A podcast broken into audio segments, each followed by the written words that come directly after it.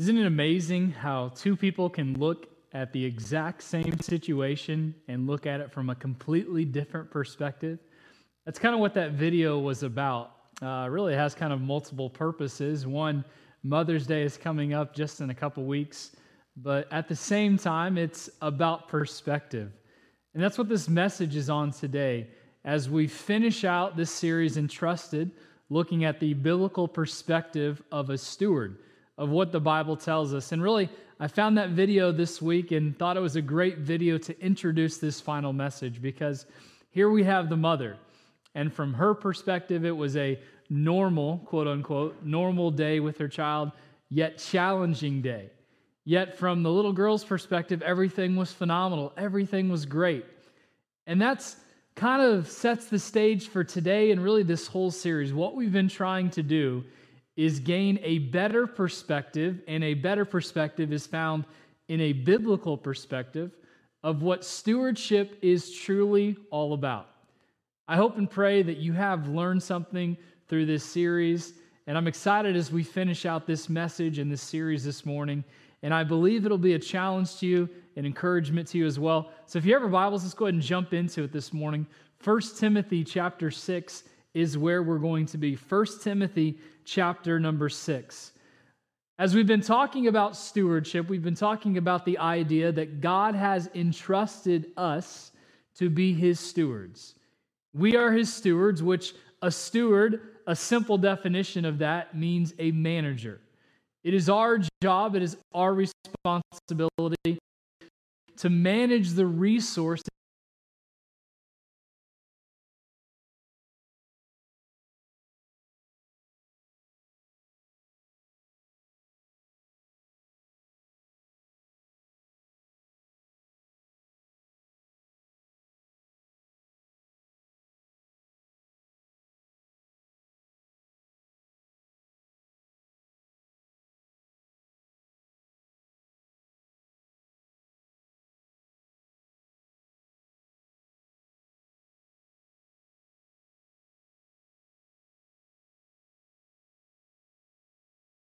that He has entrusted us with. And as we've learned, and I hope you've learned this, that stewardship is more than money. Money is a big part of it, but stewardship is about our lives. It's about understanding the concept that God is the owner. And since God is the owner, that makes us, His children, if you're saved, His steward. And it's our job not to usurp His authority. It's not our job to say, I'm in control, and many of us struggle with that. I struggle with that greatly at times, where I try to usurp Jesus Christ's authority as the sovereign ruler of my life. I try to usurp that authority, but it was never mine to begin with. I was always called and placed here to be second, to be under Jesus Christ. And the reason why we focus so much on this series is not so much what I want from you, but rather what I want for you. It's not a series on stewardship and the aspect of money so that we can get more money, get more offerings. I have been encouraged the past few weeks with a good amount of offerings that have come in, ones that have been faithful in your stewardship, in your finances, and continued to do what God has called you to do and give where God has called you to give, and giving your tithes and giving towards impact and missions. I greatly appreciate it as your pastor. And those that haven't done as good of a job, I challenge you and encourage you to do better, to step out by faith, to be who God has called you to be. But this series isn't about getting more from you. It's not about getting more in the offerings. It's about getting the most for you, to help you understand that if you live the life of a steward, the life that God has called you to live, your life will be exponentially better because you're doing what God has called you to do. And again, this whole series boils down to the fact, and I think I set it up the very first week, that God is the owner. And since God is the owner, again, it makes us the steward. And one thing as a reminder that we talked about very early on a couple months ago in this series is this: what you withhold and retain in your hand reveals what's in your heart.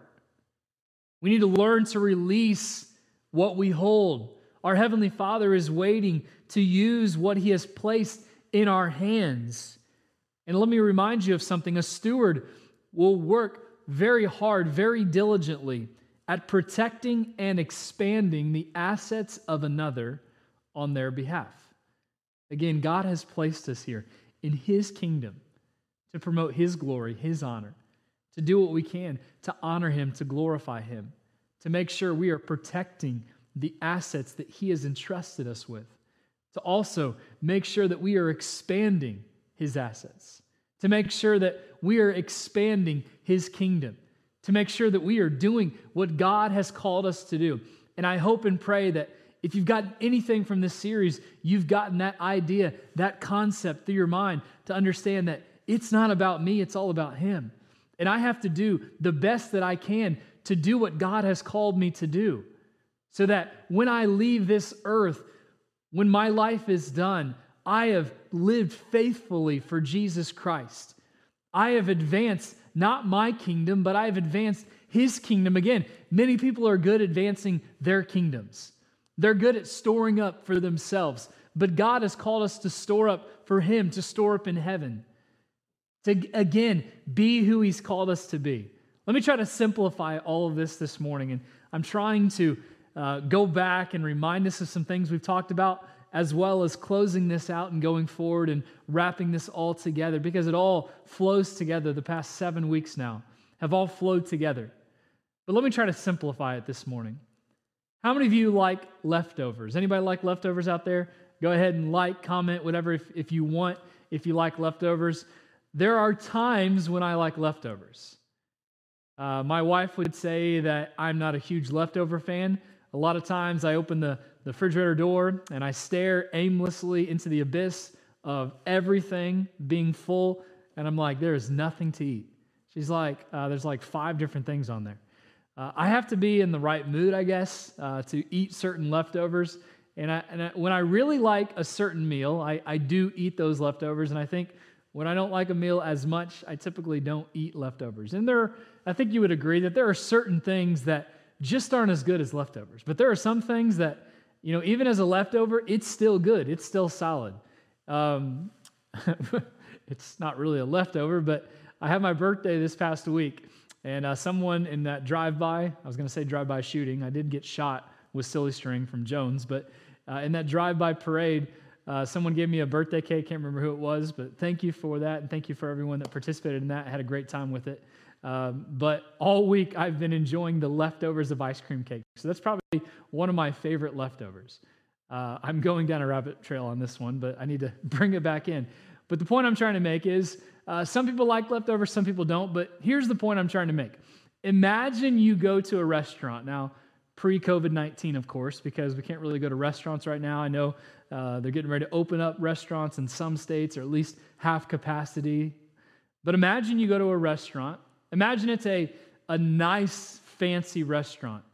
You had saved up for this. Maybe it's a special occasion, or maybe you just have loads of money and you just go there just to blow some money. I don't know what it is. But imagine you go to a restaurant and you're expecting to pay a pretty hefty price for meal, for certain items that are on the menu.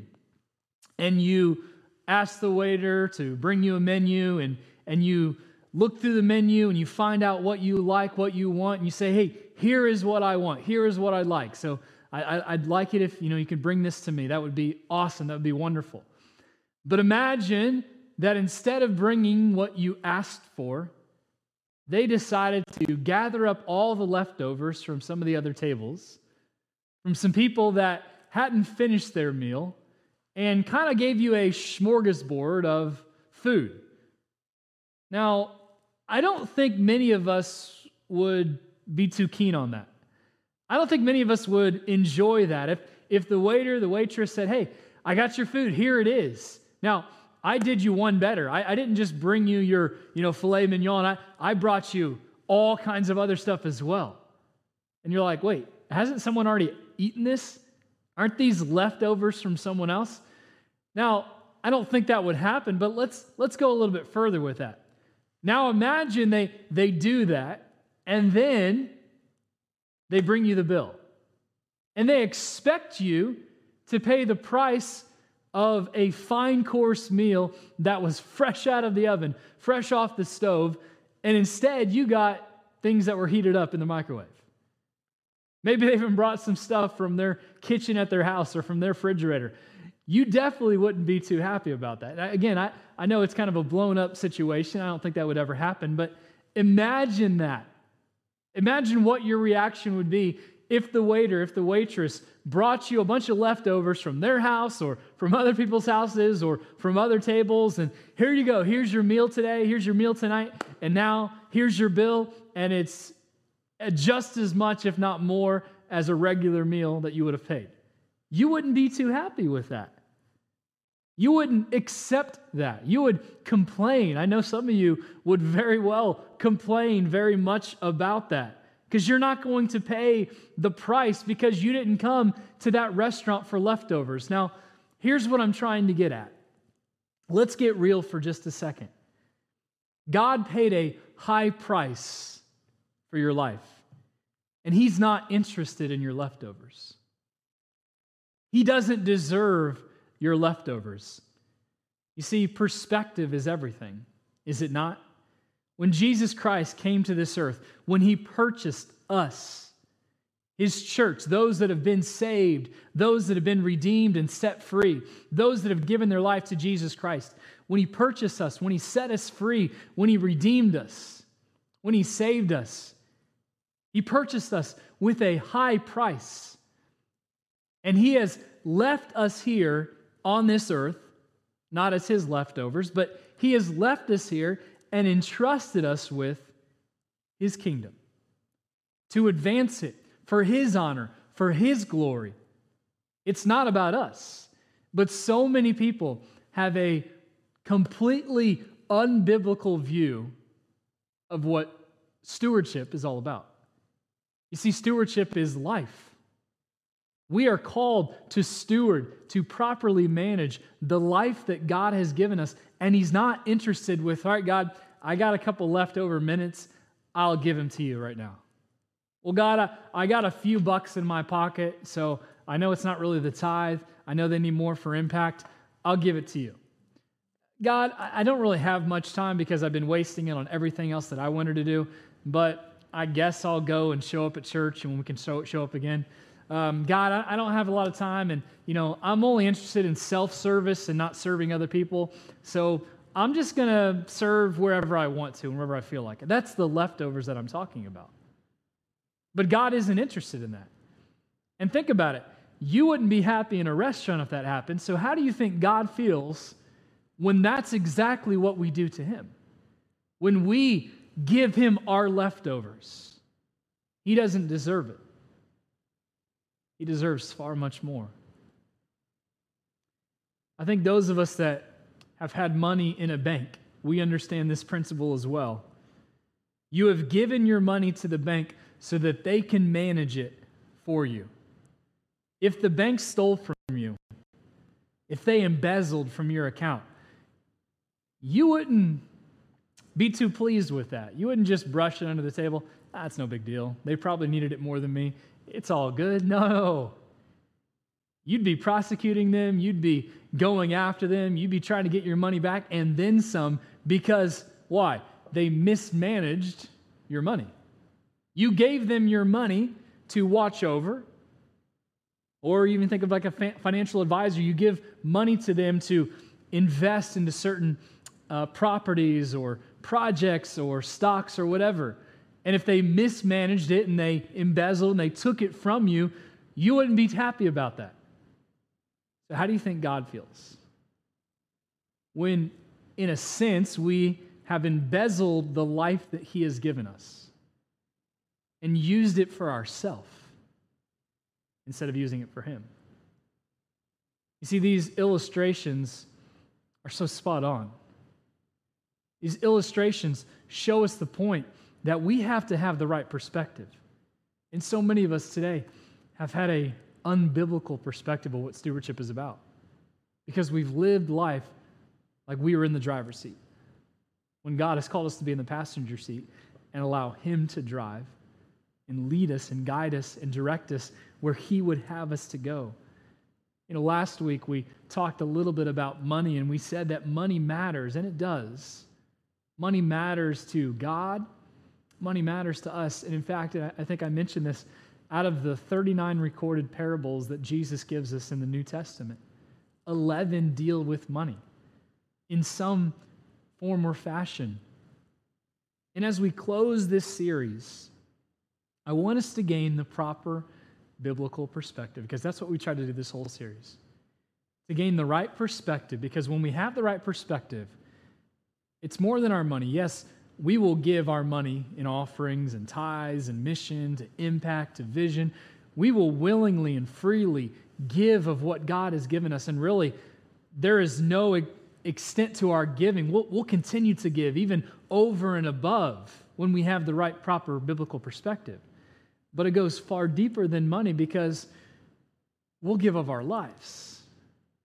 We will willingly and gladly serve, not with strings attached, as so many of us are good at. I know many people, and I've been guilty of this, that are only good at serving when we want to serve, but then we're good at calling out others that aren't serving. That's not being a good biblical steward. So again, what we're trying to do and what we've been trying to do is put this in proper perspective. And as we close this out, we're going to look at 1 Timothy chapter 6 this morning, just a few verses, as Paul is addressing Timothy and challenging him as a preacher of the gospel. Some things to watch out for. He's trying to warn him and to help him guard against covetousness that is in a lot of ministry people's lives and a lot of religious leaders' lives. A lot of religious leaders in that day were really false preachers, false teachers. They used their religion for financial gain. They thought that the more they did for God, the more should be in their pocket. And Paul was trying to set the stage clear, set the record straight, that it's not about that. He's trying to help Timothy understand, and he's trying to help us understand too, that money isn't your source. If it's your source, then you're asking for failure. You see, God is your source. God should be your source. And what we see in 1 Timothy 6, as well as Philippians 4, where we'll close the message and series this morning a little bit later, is biblical basis of how a steward should live. And Paul gives us the process for achieving great gains in life. And honestly, the formula that he gives us, the formula that he gives Timothy is pretty simple. 1 Timothy chapter 6. Let's go ahead and read. The Bible says, and as I turn to the right page, 1 Timothy chapter 6, verse number 6. But godliness with contentment is great gain. You want to have great gain in your life? Then here's the formula. Here's the key. It's godliness plus contentment equals great gain. Let me say that again. It's right here in the verse for you. Godliness plus contentment equals great gain. You see, godliness is simply the lifestyle in which one seeks to please God. It's about remaining in the midst of his presence.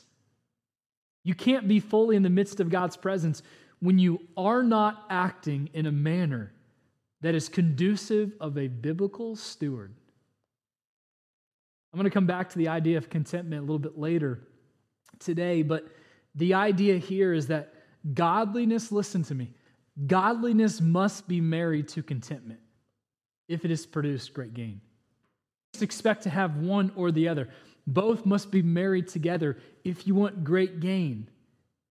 And the setting, the context that Paul is dealing with here is this. Again, he is dealing with false teachers during much of his ministry. And it's no different in his letter to Timothy.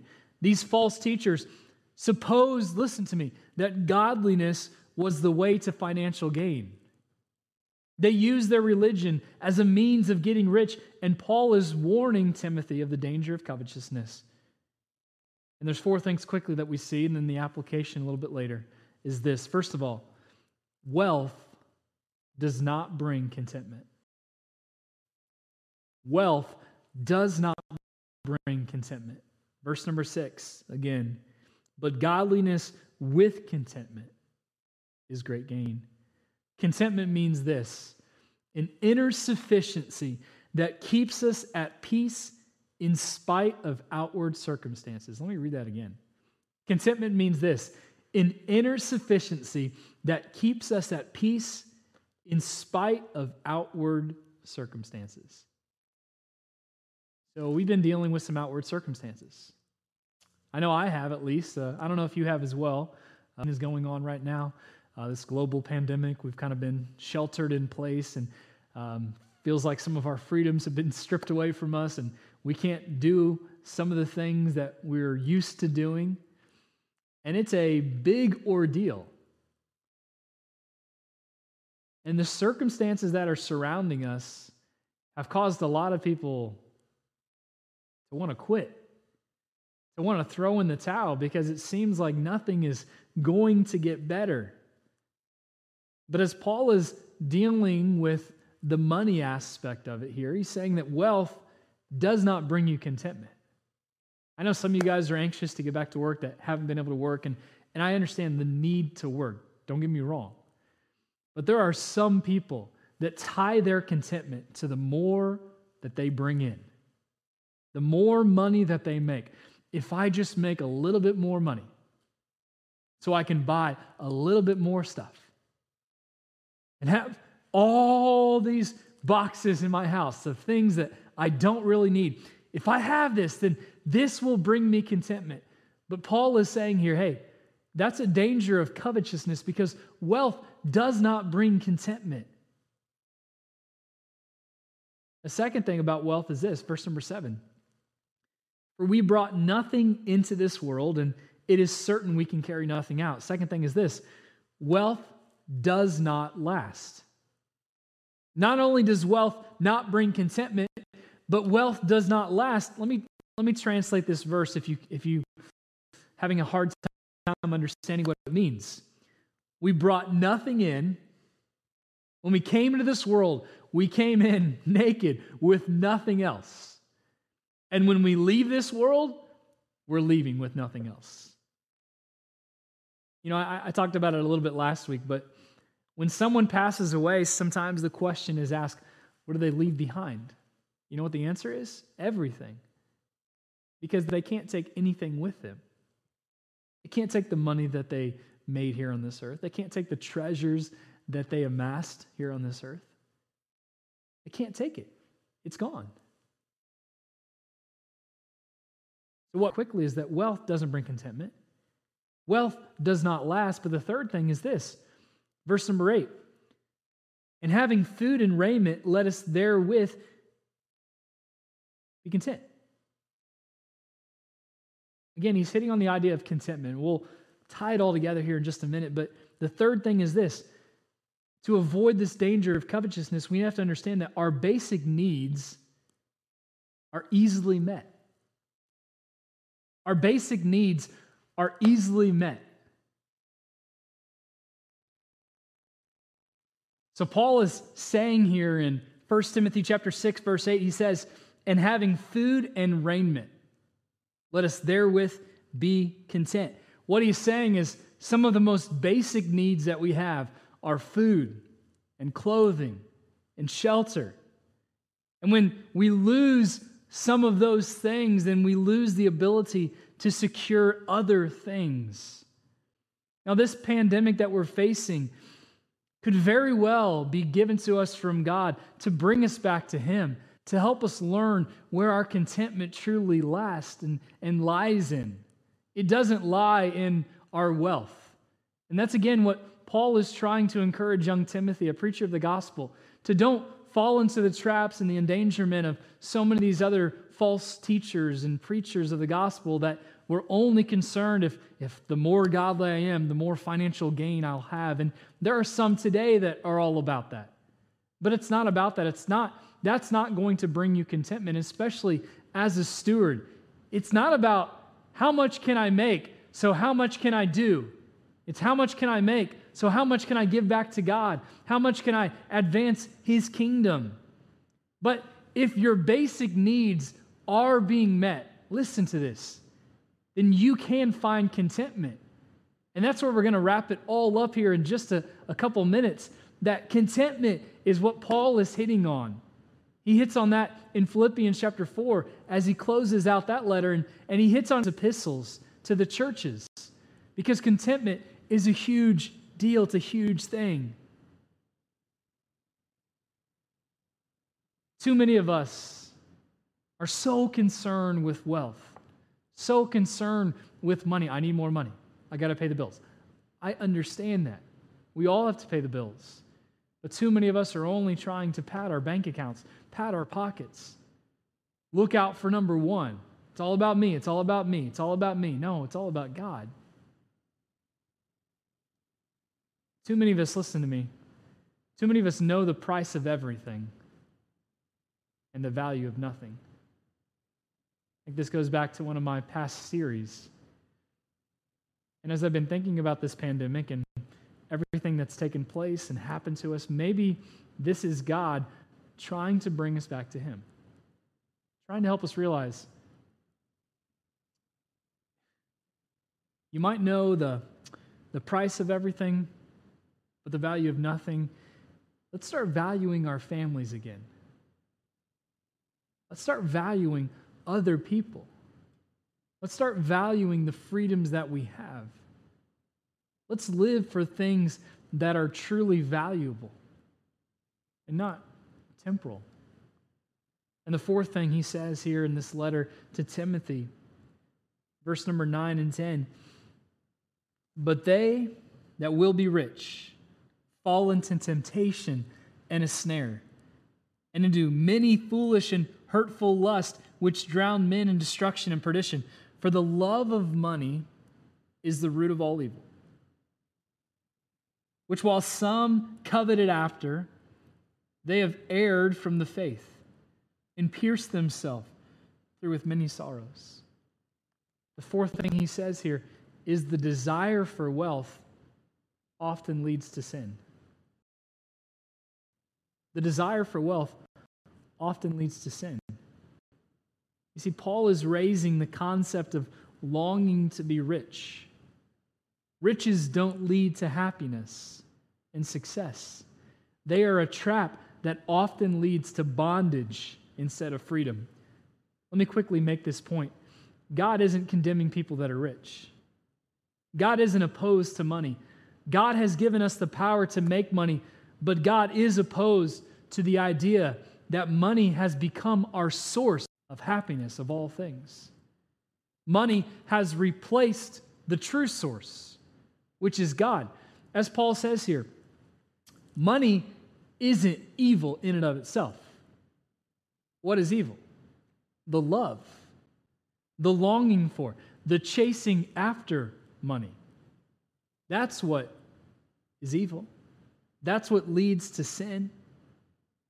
You know, the condemnation here is a wrongly placed desire for riches. Remember what Solomon said in Ecclesiastes chapter 5, verse 10, where he said, he that loveth silver shall not be satisfied with silver, nor he that loveth abundance with increase. This also is vanity. If you love money, you're not going to be satisfied with money.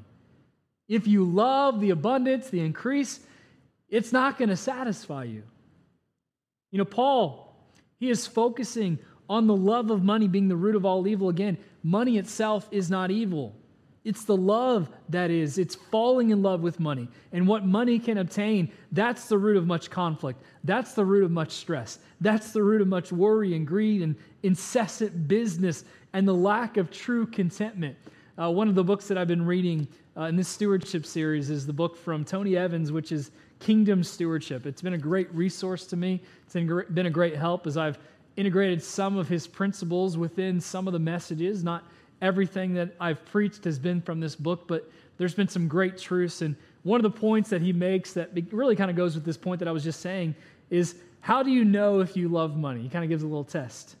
He said, one way you can answer that question is if you are making more of it and enjoying it less. or if you're using money in ungodly ways. Another way to know you love money is that you are spending more time complaining than giving thanks. If your financial life is going up, but your spiritual life is going down, then you have become ensnared by the love and pursuit of money. And I dare say there are probably people within our church that have become ensnared by the love of money. Maybe their financial gain has gone up, maybe not so much during this crisis, but it has gone up, and yet their spiritual life has gone down.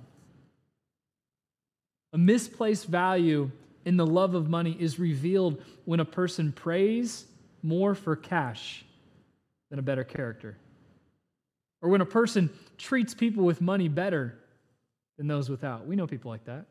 Oh, they have money, so I'm going to scratch their back so they can scratch my back, but this person has nothing, so forget them.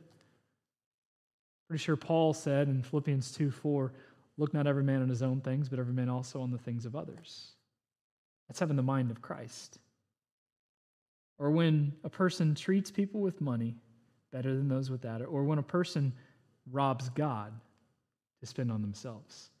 This series hasn't been about the tithe, hasn't been about our offerings, but that's what it boils down to. There are many Christians, maybe not in this church, but there are many Christians today who are robbing God because they're spending more on themselves and hardly giving anything to God. It goes back to that idea of leftovers. They're giving God their leftovers. Well, I got a couple cents, got a couple bucks here, God. Here you go.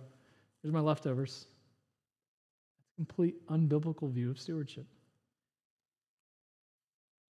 He closes, or not closes, but I want to close with what Tony Evans said in this part. He says, as we have seen elsewhere, God is not opposed to money. In fact, God himself gives you and I the power to make wealth, but God is opposed when you look to money as your source. And that's what we've been saying. Look, your propensity to make should only grow your desire to give more. Your propensity to make more should only grow your desire to give more. But so often our propensity to make more only grows our desire to get more. A biblical steward says, okay, I've made more. God has blessed me with this. How much more can I give? Here's what I'm saying. We need to learn to maximize our life and the skills that God has given us, but we should never fall in love with what it brings our way. And here's where all this ties together. The key truth about seeking the life of godliness as a steward and what brings great gain is the combination of godliness plus contentment. Again, contentment means an inner sufficiency that keeps us at peace in spite of the outward circumstances. Listen, church, no matter what is raging around us, no matter if we had to be in our houses for the next year, it doesn't matter because our contentment should not be tied to that. Our contentment should be tied to Jesus Christ. And it shows me that when I am not content with the circumstances around me, it shows me that I have a lack of contentment in my true source, which is Jesus Christ. And I have used other things as the source of my contentment. And that's wrong. And that's foolish. And that's sinful. Godliness with contentment provides the stability on the inside, regardless of the circumstances on the outside. Godliness with contentment provides the stability on the inside, regardless of the circumstances on the outside. And as we close this all out, Paul shows us in Philippians that contentment provided him with the freedom to move within the space of life's many changes. Because you think of Paul's life, and we've studied Paul's life in depth as we studied the book of Philippians a couple years ago, as we've been studying the book of Ephesians. Paul's life changed drastically. But all of these things allowed him the freedom to know that even though his circumstances were beyond his control, and his circumstances truly were beyond his control, church. You don't believe that? Just study and read about his life. But he knew that God was still and always will be in control. And as he closes out his letter to the Philippian church, the church at Philippi. In Philippians chapter 4, verse number 10, he said, "But I rejoiced in the Lord greatly, that now at the last your care of me hath flourished again, wherein you were careful, but ye lacked opportunity. Not that I speak in respect of want, for I have learned in whatsoever state I am therewith to be content." That's what it boils down to. We must learn wherever we are. Whatever state, financially, or whether we're abounding, or whether we have nothing, whether we're free to roam around the country, or whether we're stuck in our home, our contentment doesn't lie in the circumstances. Our contentment must lie in Jesus Christ. Verse number 12, "I know both how to be abased, and I know how to abound. I know how to have a lot, and I know how to have nothing. Everywhere and in all things I am instructed both to be full and to be hungry, both to abound and to suffer need." You know what he's saying? Here's what this all boils down to. Here's this whole series in a nutshell. Contentment teaches us that God is enough in all of life. If you want the biblical perspective of a steward, then you understand that you must learn to be content with who God is, with what God has given you. Now, it shouldn't lead us to complacency, because some people mix up the idea of contentment with complacency. Well, we're supposed to be content, so I'm content with where I am spiritually. Well, if we are stuck in a pattern, then oftentimes it will lead us to a complacent life, and we will start going downward instead of upward. But content when he had more than enough and when he barely had enough. You see, contentment doesn't matter if you get another stimulus check or not. You know, for some of you, that stimulus check that you received was probably spent before it came. You know, I'd much rather abound than to suffer. I'd much rather be full than to be empty. I'd much rather have gas in my car than to get in and have 7 miles left to the tank. But Paul is saying here that the Lord is enough in both, in all things. And as a steward, here's again this whole series. Either Jesus is enough as your owner, or he's not. And if you are not being the steward that he's called you to be, if you are not being faithful with someone else's resources, then what you're saying is that your owner is not enough for you. You know, we can easily fill in this blank here, and we've done it many times before. All I need is blank. All I need is this, and things will be better. All I need is to get back to work. All I need is more money in the bank. All I need is more toys. All I need is more possessions. All I need is whatever. Friend, all you need is Jesus. That's it. You see, he is the source of all things, and the perspective of a steward understands that Jesus is my owner and my source, which means that my source and my contentment can only be found in him. Did you realize that Jesus has promised to be with us and to take care of us no matter what? No matter if we're going through a pandemic or not? Did you realize that Jesus has promised that he'll never forsake you? But listen closely to me. That promise comes in the context of your contentment.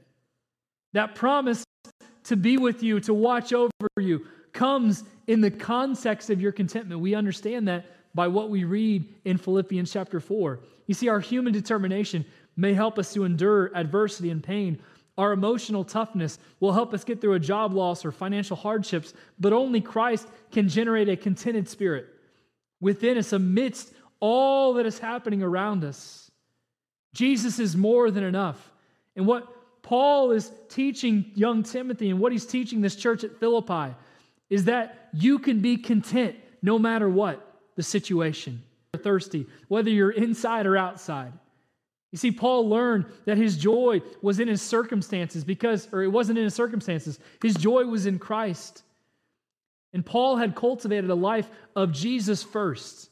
He had realized that Jesus was all he needed. If you want great gain as a steward, then you must learn to be like Christ and find contentment to Christ. I close with this story that I've used before. It's a story of Tim Vanderveen from Spring Lake, Michigan.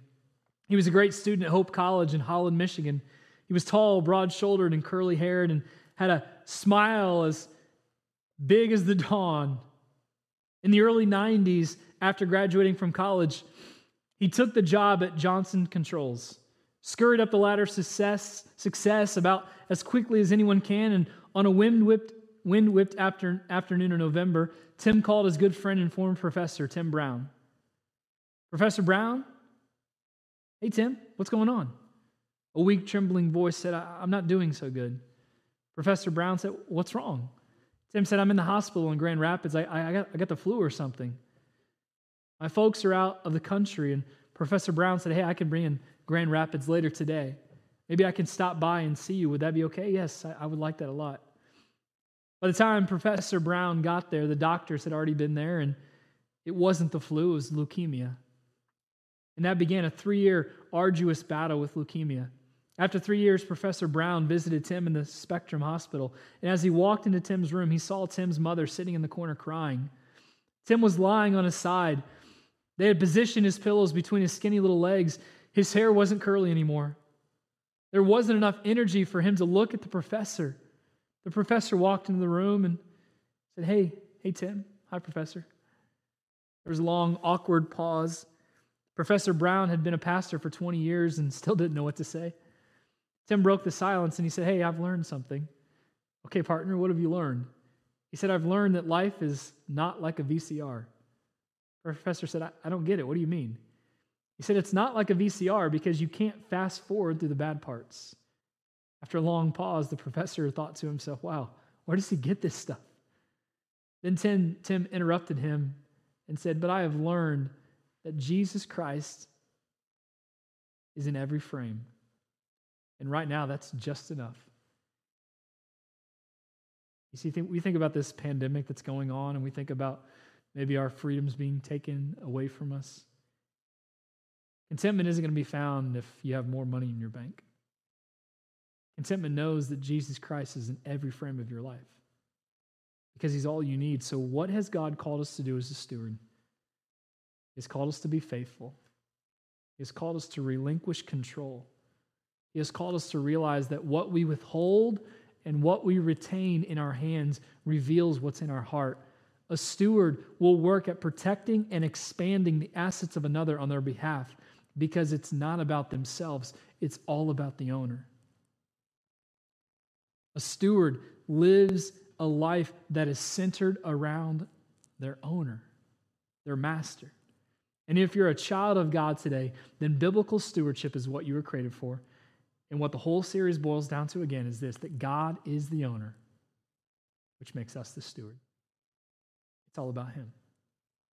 It's all about living faithfully for him. But Pastor, I have been living faithfully for him. Well, let's truly inspect your life in all areas of your giving, of your worship, of your service, and truly see if God is the owner of your life or if you haven't tried to usurp that ownership. Here's the core truth.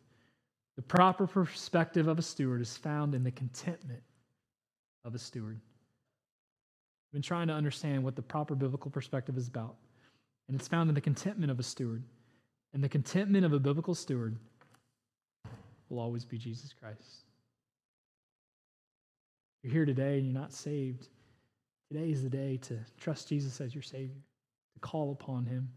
If you do that, I encourage you to share it with us. We'd love to rejoice with you. If you're here today and you've been struggling, I'm sure many of you have been struggling with this pandemic and with everything that's going on and not being able to get out, not being able to meet. But if you've been struggling even with your contentment and the circumstances around you, then you have to understand and have a better perspective that you're a steward, still has a job for you to do. But I can't meet people, I can't get out. The church isn't just the building, people. I've been saying that for weeks now. The church is the people. Be the church, be who God has called you to be. Be faithful. Protect, expand the assets that God has given you. Use them for his glory, for his honor, to promote his kingdom. It's all about him.